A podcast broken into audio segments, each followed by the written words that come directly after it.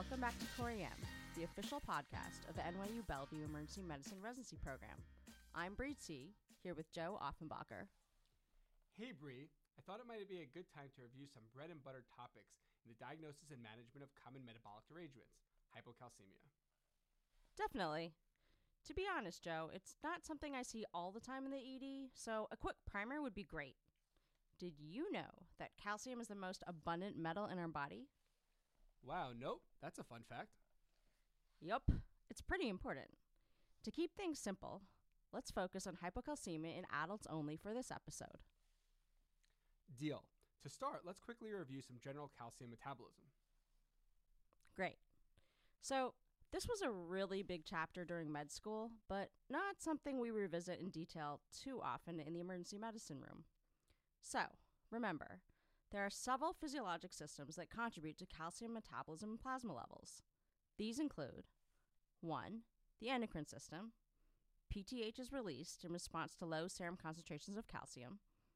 2. The GI system, which enhances absorption of calcium from the intestine in response to vitamin D. 3. The renal system for calcium resorption.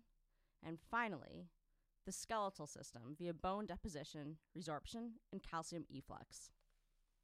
Nice. Without going into too much detail, it's worth noting that the etiology of clinical hypocalcemia is often thought of in four broad categories.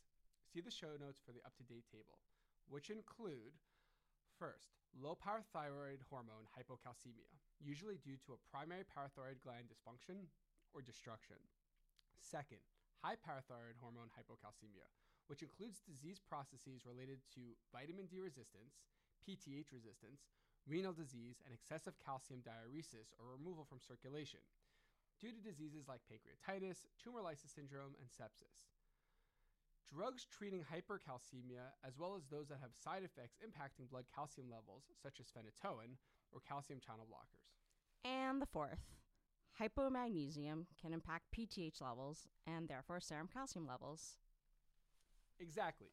You should be aware of specific etiologies of hypocalcemia, including hypoalbuminemia, as calcium is most commonly found bound to albumin, chronic renal disease, concomitant conditions leading to phosphate and magnesium derangements, TLS, rhabdo, and other processes that lead to cell destruction, hydrofluoric acid burns, it binds to calcium and magnesium, which can be fatal, and perhaps, most famously, hypocalcemia secondary to calcium chelation during massive blood transfusions. Great. So, basically, several organ systems are involved in calcium metabolism, and as a result, many disorders have processes that set off and or propagate hypocalcemia.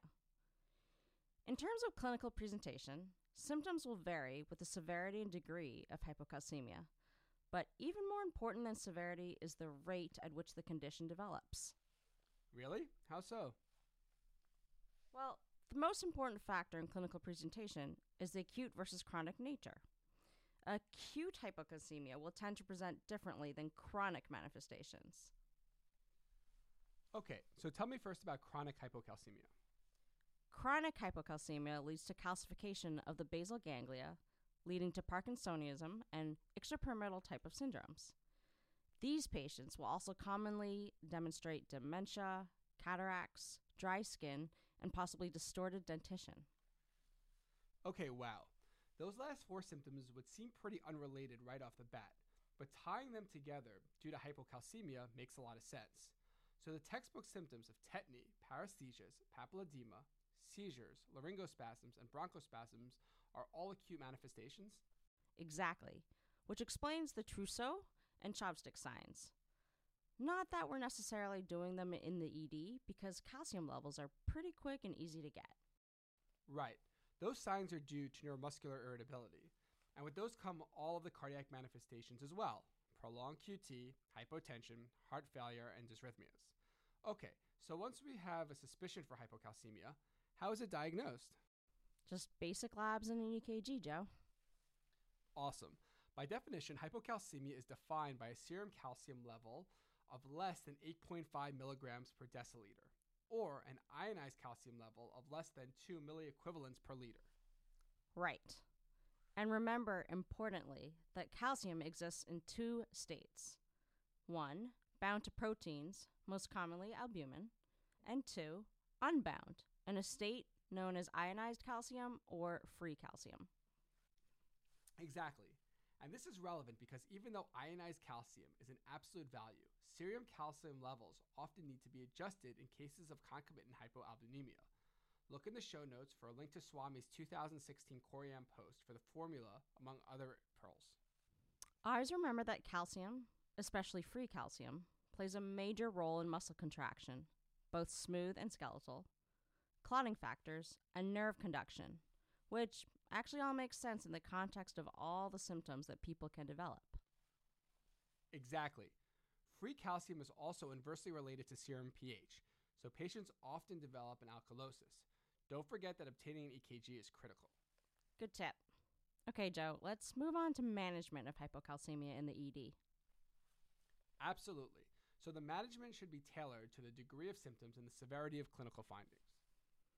Mild to moderate symptoms should prompt oral repletion with either calcium carbonate or calcium citrate, and these patients can often be safely discharged with prompt outpatient follow up. For more severe cases, IV calcium gluconate or calcium chloride may be required. IV calcium supplementation with 100 to 300 milligrams of calcium raises serum calcium by 0.5 to 1.5 milliequivalents.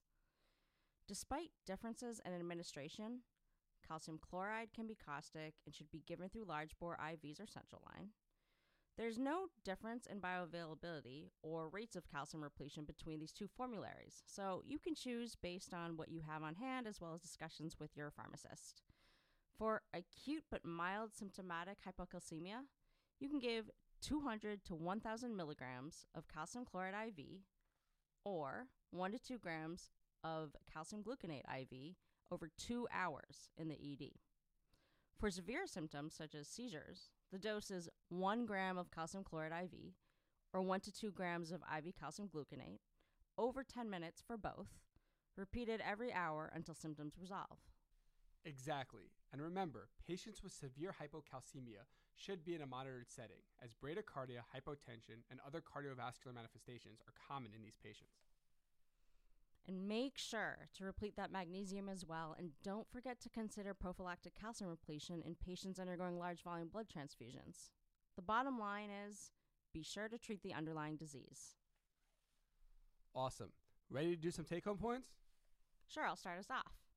So, one, hypocalcemia can have several etiologies, and its clinical manifestations are often the result of the rate of developing the metabolic derangement.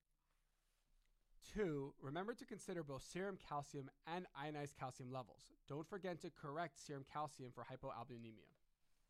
Three, remember that treatment should be tailored to severity of symptoms and clinical manifestations. Also, remember conditions where hypocalcemia can be anticipated, such as large volume blood transfusions, and treat the underlying disease. Four, and lastly, ABCs are really important. These patients can have hypotension, bradycardia, or laryngospasms. These patients should be on a continuous cardio- cardiopulmonary monitors. In addition, large bore IV access, even central lines, may be helpful in rapid repletion of calcium chloride. Great. Well, that's all for this episode. Continue to follow us on Twitter at core underscore em and visit us on our website, coreem.net. Thanks for listening and stay safe, everybody.